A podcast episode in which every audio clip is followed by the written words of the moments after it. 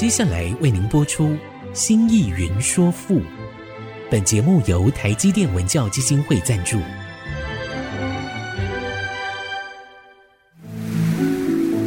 从气盖山河的朝代风华，到细腻抒情的人生长叹，跨越朝代，开启诗词盛世，《新意云说赋》。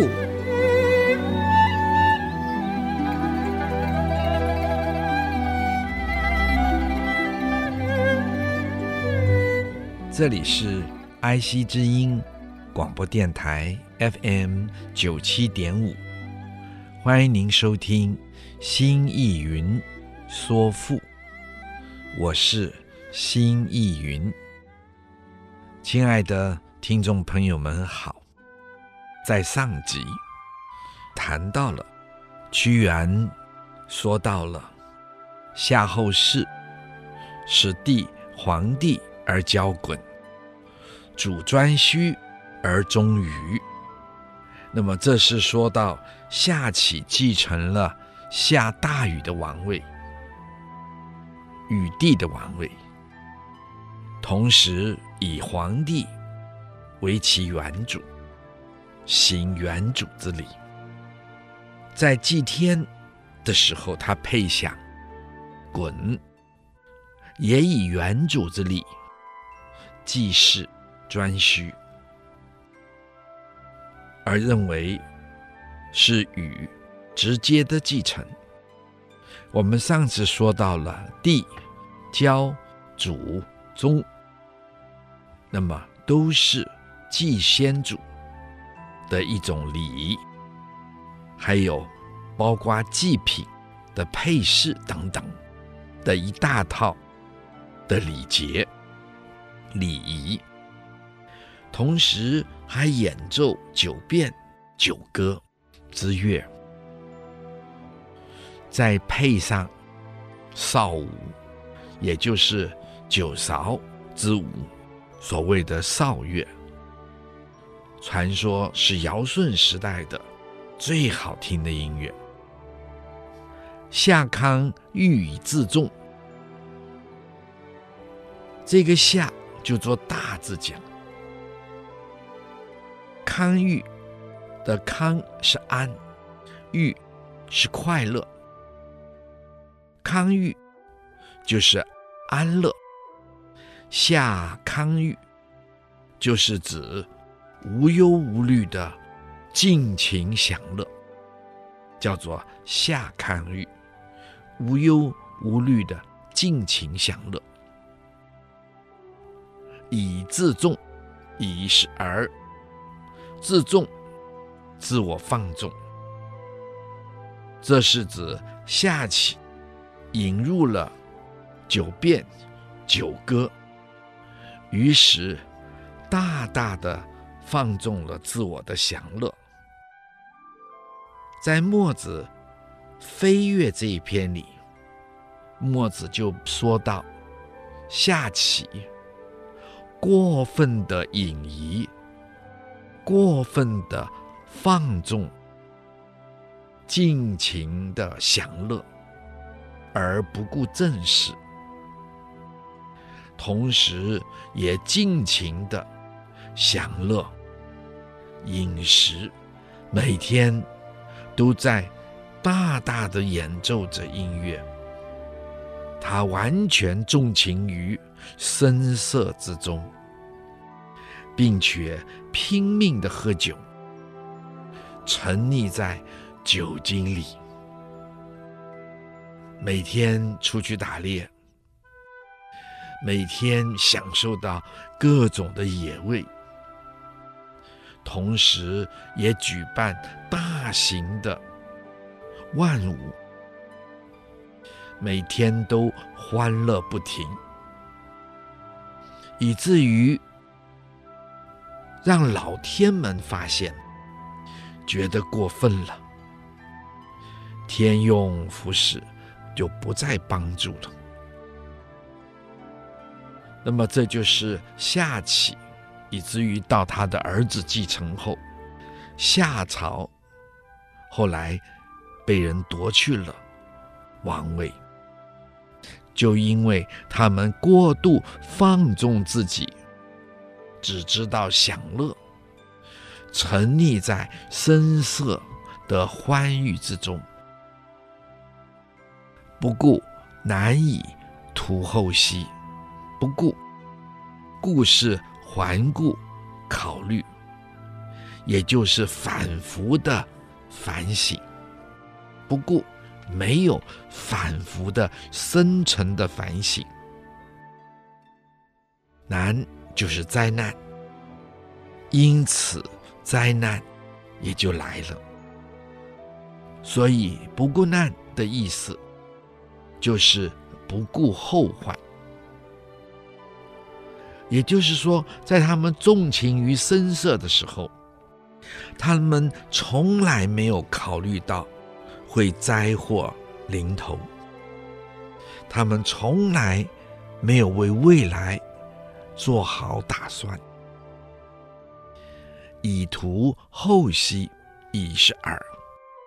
图是考虑，图后就是为后事做打算。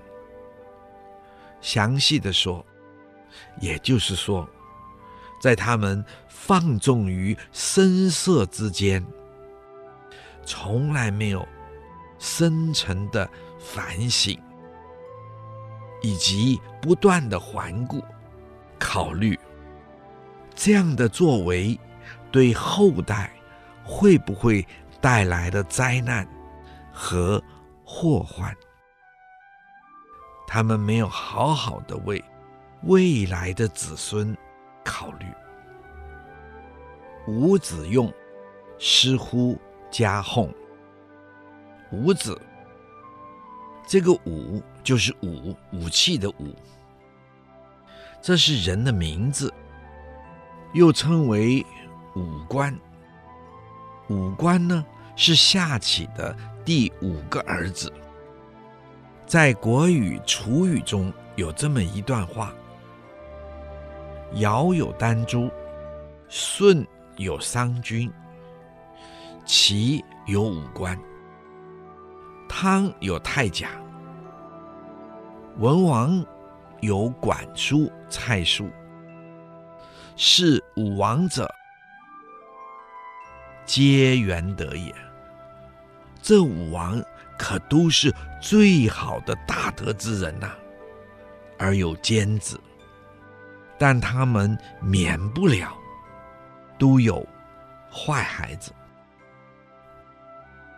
所以在国语、楚语的这段话里面，特别的标明出：尧有一个坏孩子丹朱，舜有一个坏孩子商君，夏启有五官，也就是我们现在所说的。此外，他还举出商汤。有太甲这个坏孩子，文王也有管叔、蔡叔这样的坏孩子。他最后联络了商纣的儿子，起兵，然后造反，被周公所平定。所以我们不要看这五个王都是大德之人。然而，他们也都有不孝的孩子，所以在《易诸书》里就有五子。妄博大禹之命，兴畜心作乱，也就是夏启的第五子，忘记了大禹。承受天命，为天下服务的这件事，他们起兵作乱，扰动了整个国家的安宁。在《竹书纪年》里，也有这么一段话：帝启十一年，放。王季子武官于西河。十五年，武官以西河畔。这也就是说，夏启的第十一年，王继将他的孩子放逐到西河去。我们先说到这，待会儿再说。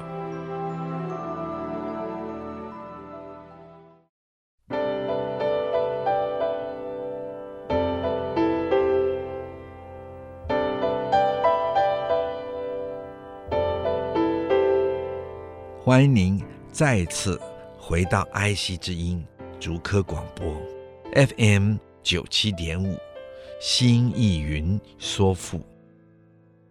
我们的节目每周四晚上八点播出，周日晚上十点重播。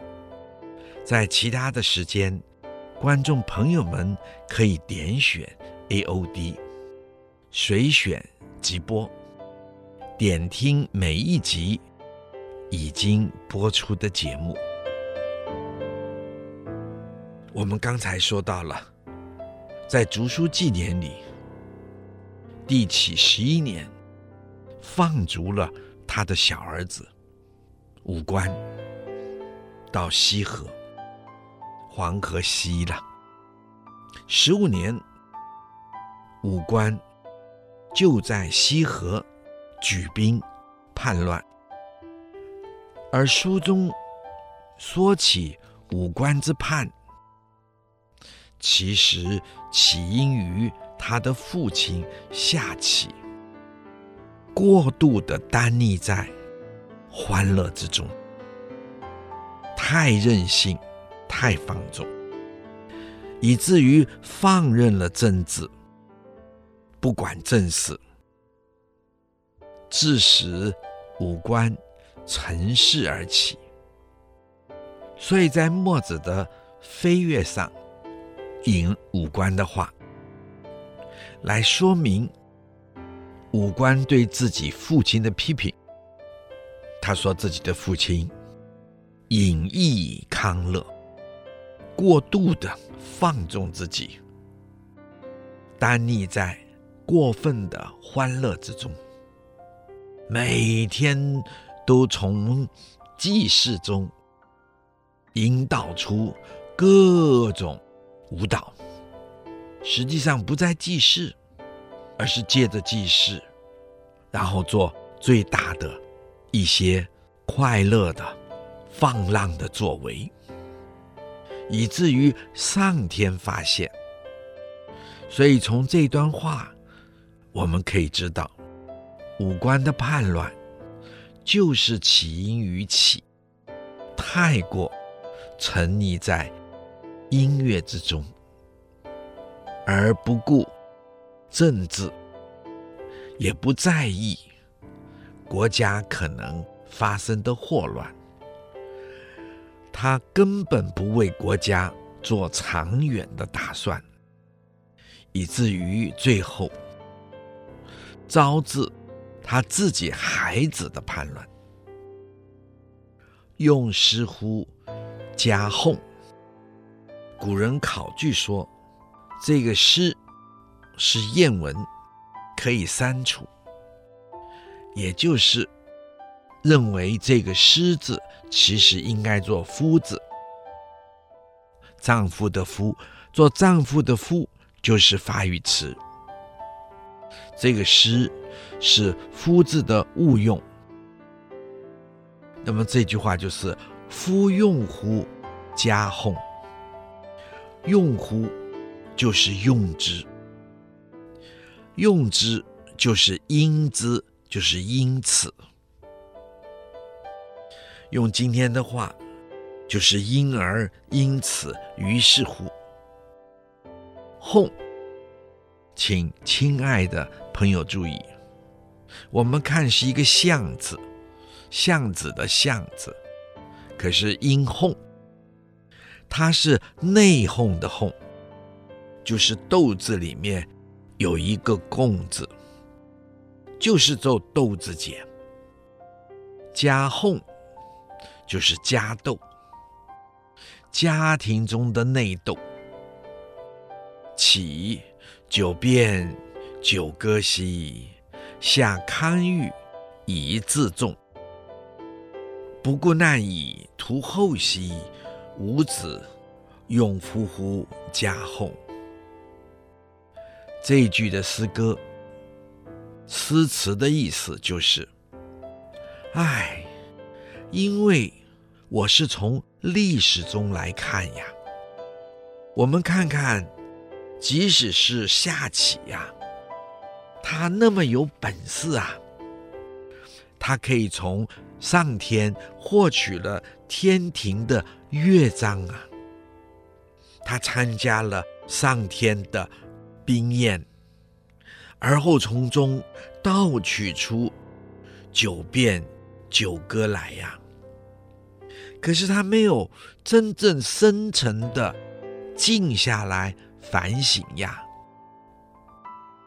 由此就开启了夏代过度安逸而走向放纵的政治风气啊。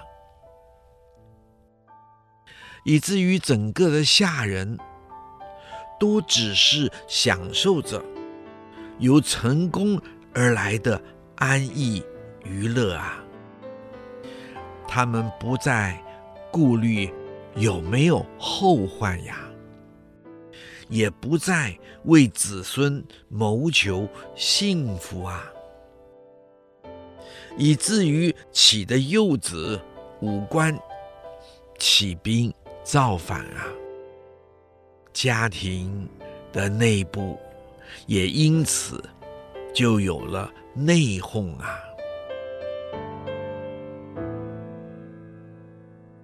一饮犹以益田兮，又好射夫风虎。故乱流其险中兮，左右贪夫绝葭。羿是后羿，相传是夏的时候，夏这个部落中的诸侯有穷氏的军长，他在当时是出了名的神射手，是当时最好的射箭的人。当夏启的儿子太康的时候。因为太康的放纵，造成夏代的动荡，于是后羿夺取了夏朝政权。引游这个引是过度的意思，游是游乐，引游就是过度的游乐，毫无节制的游乐。以益田，以是儿，意呢，也就是放纵，它跟引字的意思接近，就是放荡、纵肆，也就是过度的欢乐。所以在这种情形下，他的欢乐主要是在打猎，他的欢乐。就是打猎，一个田一个谐文，做猎字讲，田猎讲，他过度的放纵，享乐在田猎上，又好射夫风胡，又就是在，就有加强语气，好是爱好。喜好，射是射杀，风胡，风是大，风胡是大胡，但引申也可以做大动物讲。他喜欢去打猎，他沉迷在大动物，就像有些人老到非洲去打大象。大犀牛，一些有钱人，故乱流其险分析。故事本来乱流，指逆天篡乱之辈。注意这个“流”字，是辈辈分的辈，或者说淫乱之辈都可以。好，我们说到这儿，待会儿再说。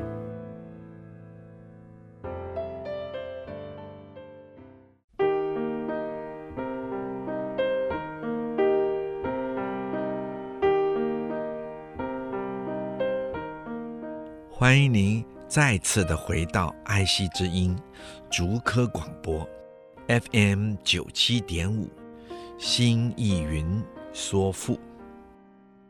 我们刚才说到了后羿趁着夏朝的动荡夺了王位，然而他自己同样的沉溺在放纵的欢乐中，他最大的喜好就是打猎。他沉迷在打猎里，他喜欢去打大动物，因为他是一个神箭手。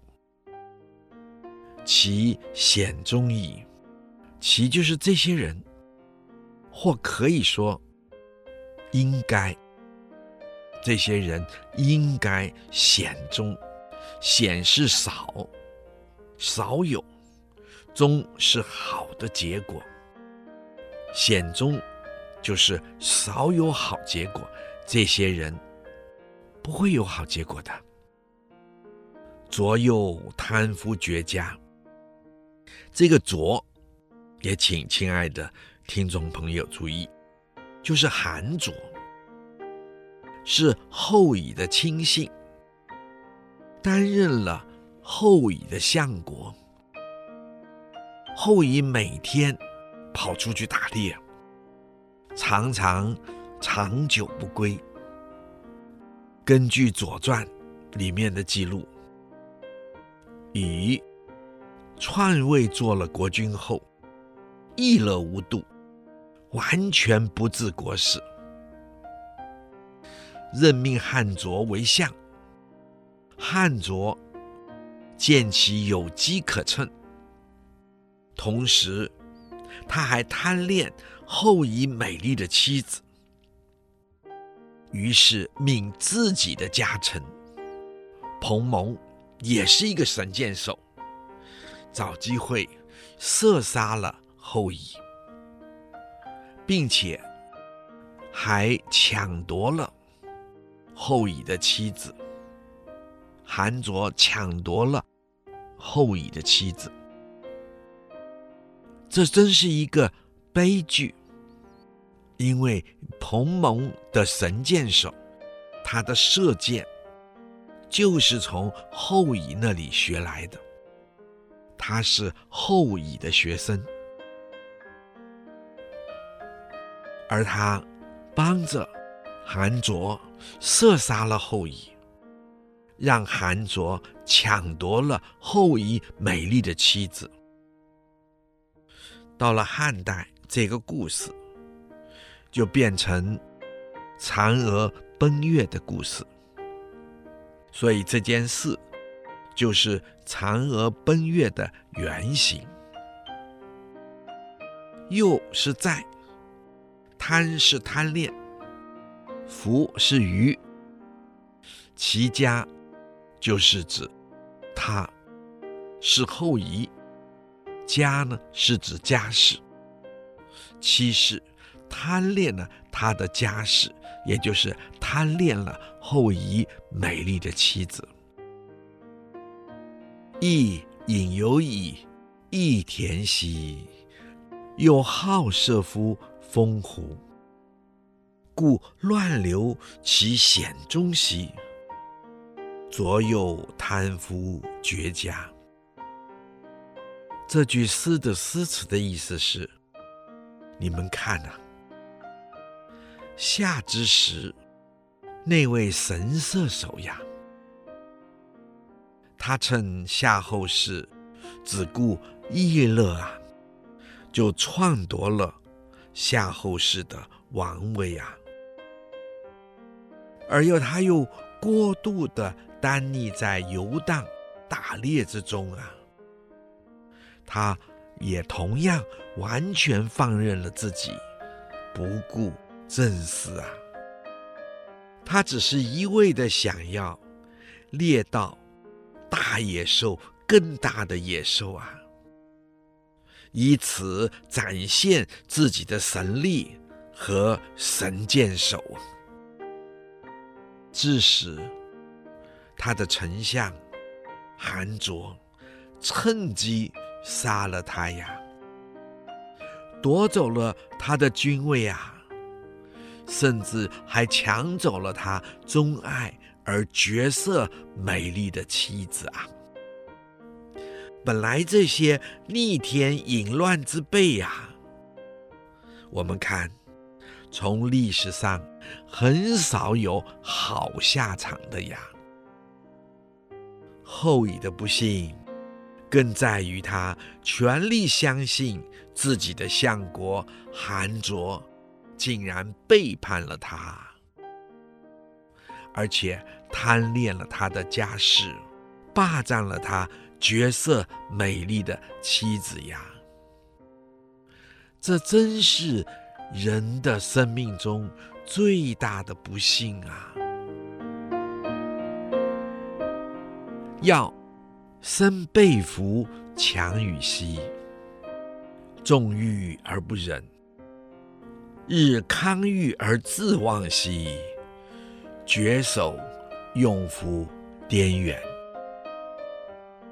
要身被俘强与息，这个要是韩卓的儿子，请亲爱的听众朋友注意，这个要韩卓的儿子，他又名过药，过动儿的那个过过药，据说。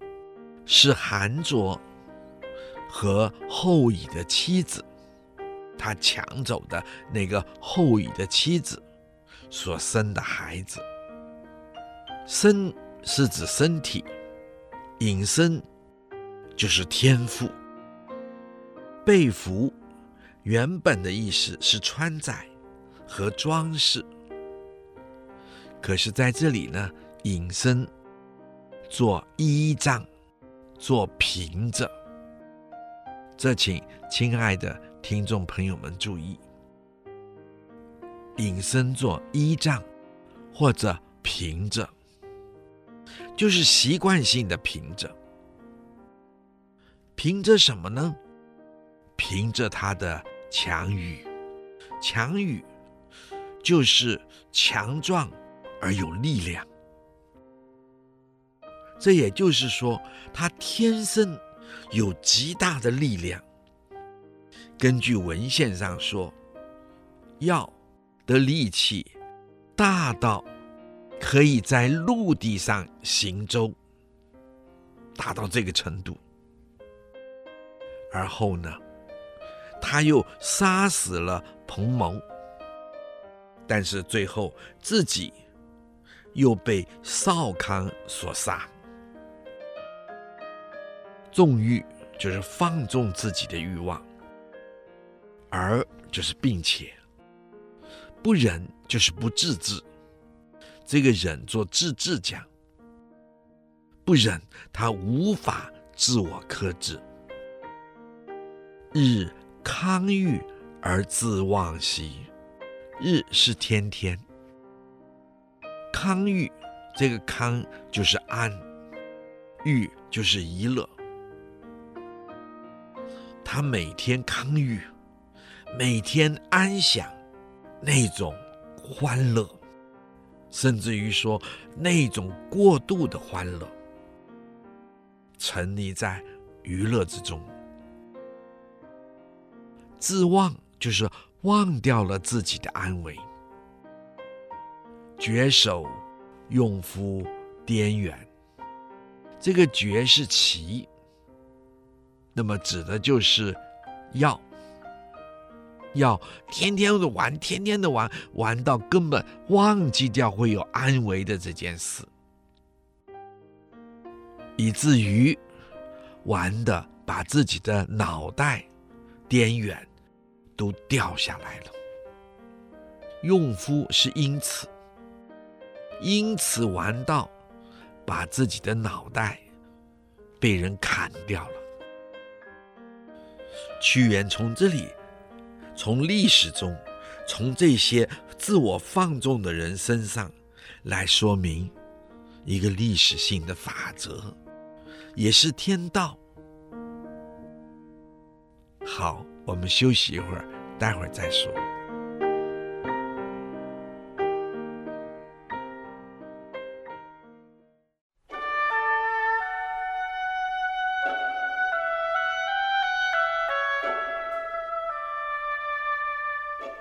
欢迎您再次回到爱惜之音主科广播 FM 九七点五，心意云说赋。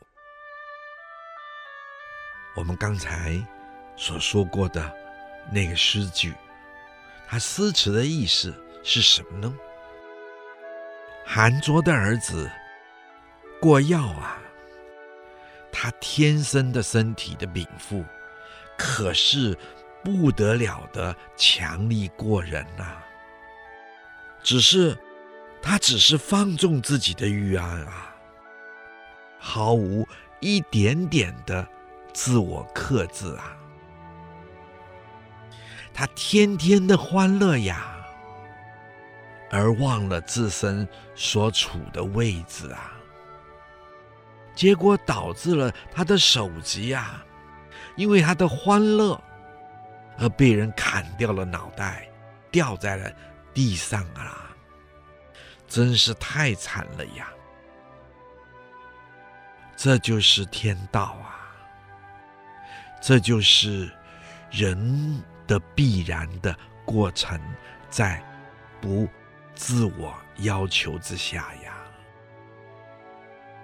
夏桀之常为兮。乃遂焉而奉鞅，后兴之举海兮，因中用而不长。夏桀之常为兮，夏桀，我想亲爱的听众朋友们都知道，是夏代亡国的末代暴君。知是德的意思。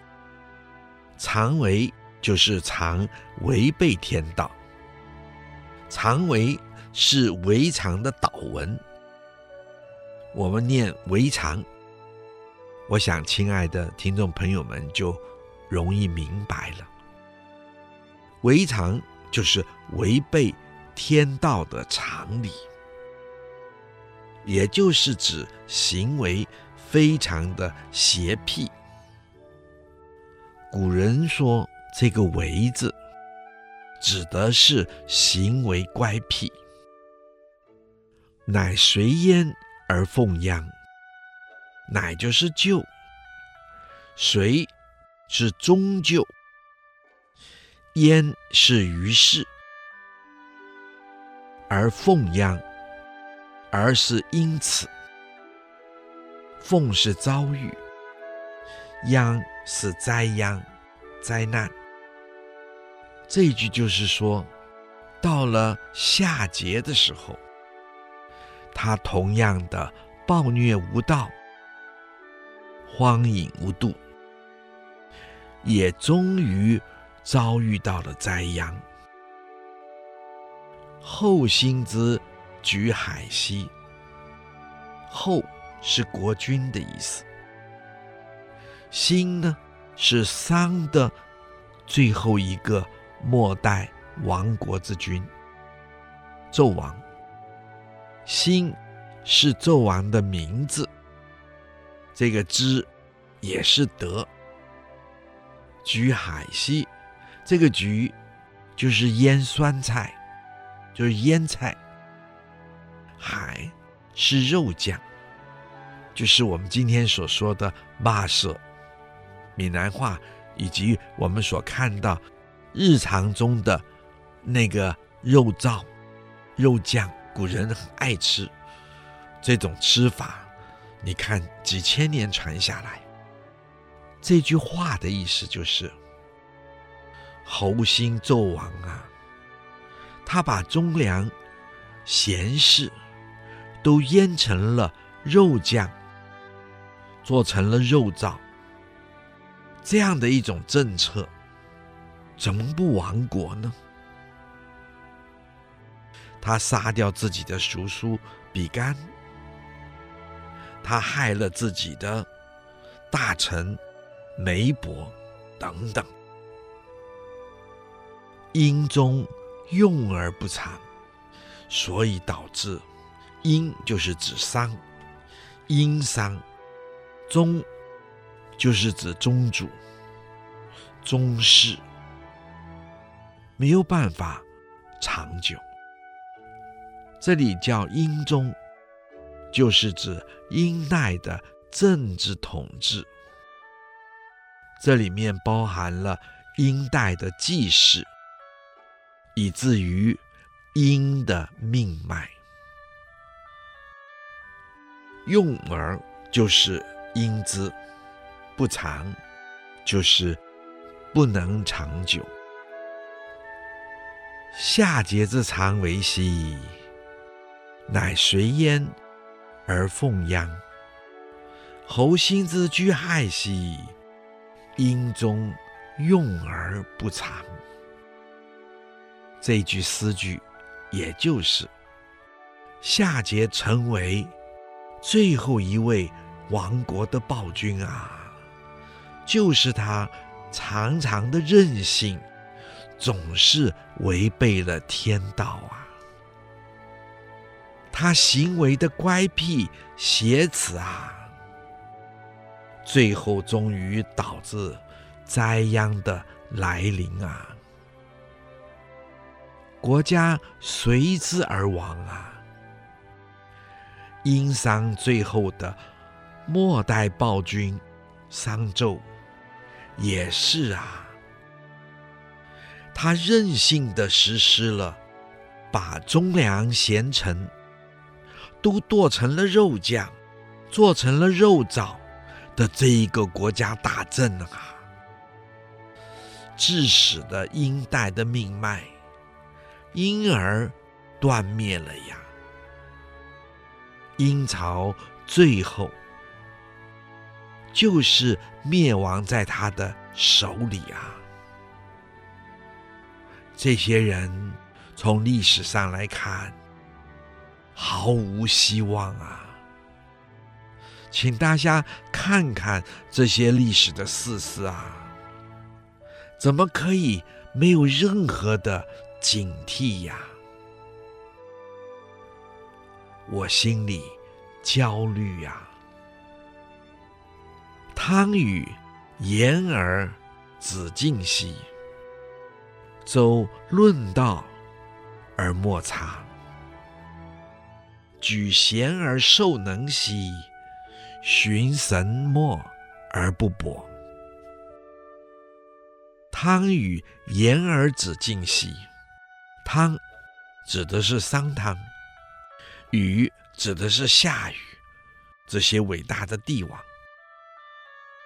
这两位都是古代缔造新文明的开国贤君啊。严就是严厉的严，做庄严解。子子敬的子，也就是敬，同义连绵词，就是做尊敬，或者做敬畏讲。这句话也就是说，汤和禹，我们来看呢。他们非常的庄严而矜持啊，他们内心充满了对天地事物、国家人们的敬重啊，所以他们才能治理天下呀。周论道而莫察，周就是周朝，这里指的是周初的。文王、武王，还有周公，论道就是议论道德，或者说议论政治上的道理，甚至于也可以说，他讲求选择治国之道理，而莫差，而是乃莫差，是没有任何的差错，差是差错，莫是没有，莫差没有丝毫的差错。举贤而授能兮，举就是选用，举用；贤就是贤人，而就是而且，受能的受就是任用。请亲爱的听众朋友们注意，这个受就是任用，能就是有能力的人。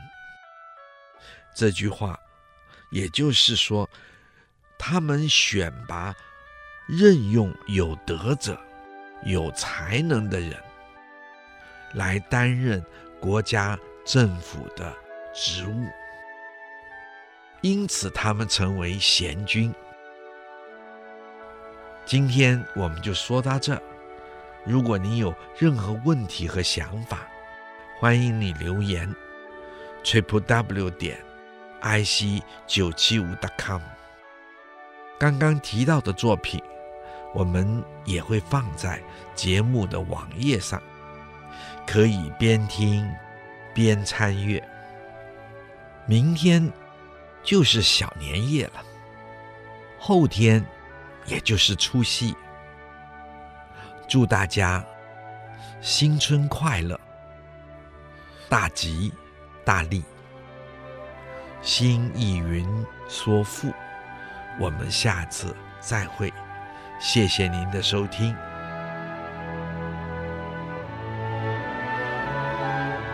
领略赋中风华，朝代气象。心意云说赋，由台积电文教基金会赞助播出。台积电文教基金会邀您走进赋的一方天地，与人文经典相遇。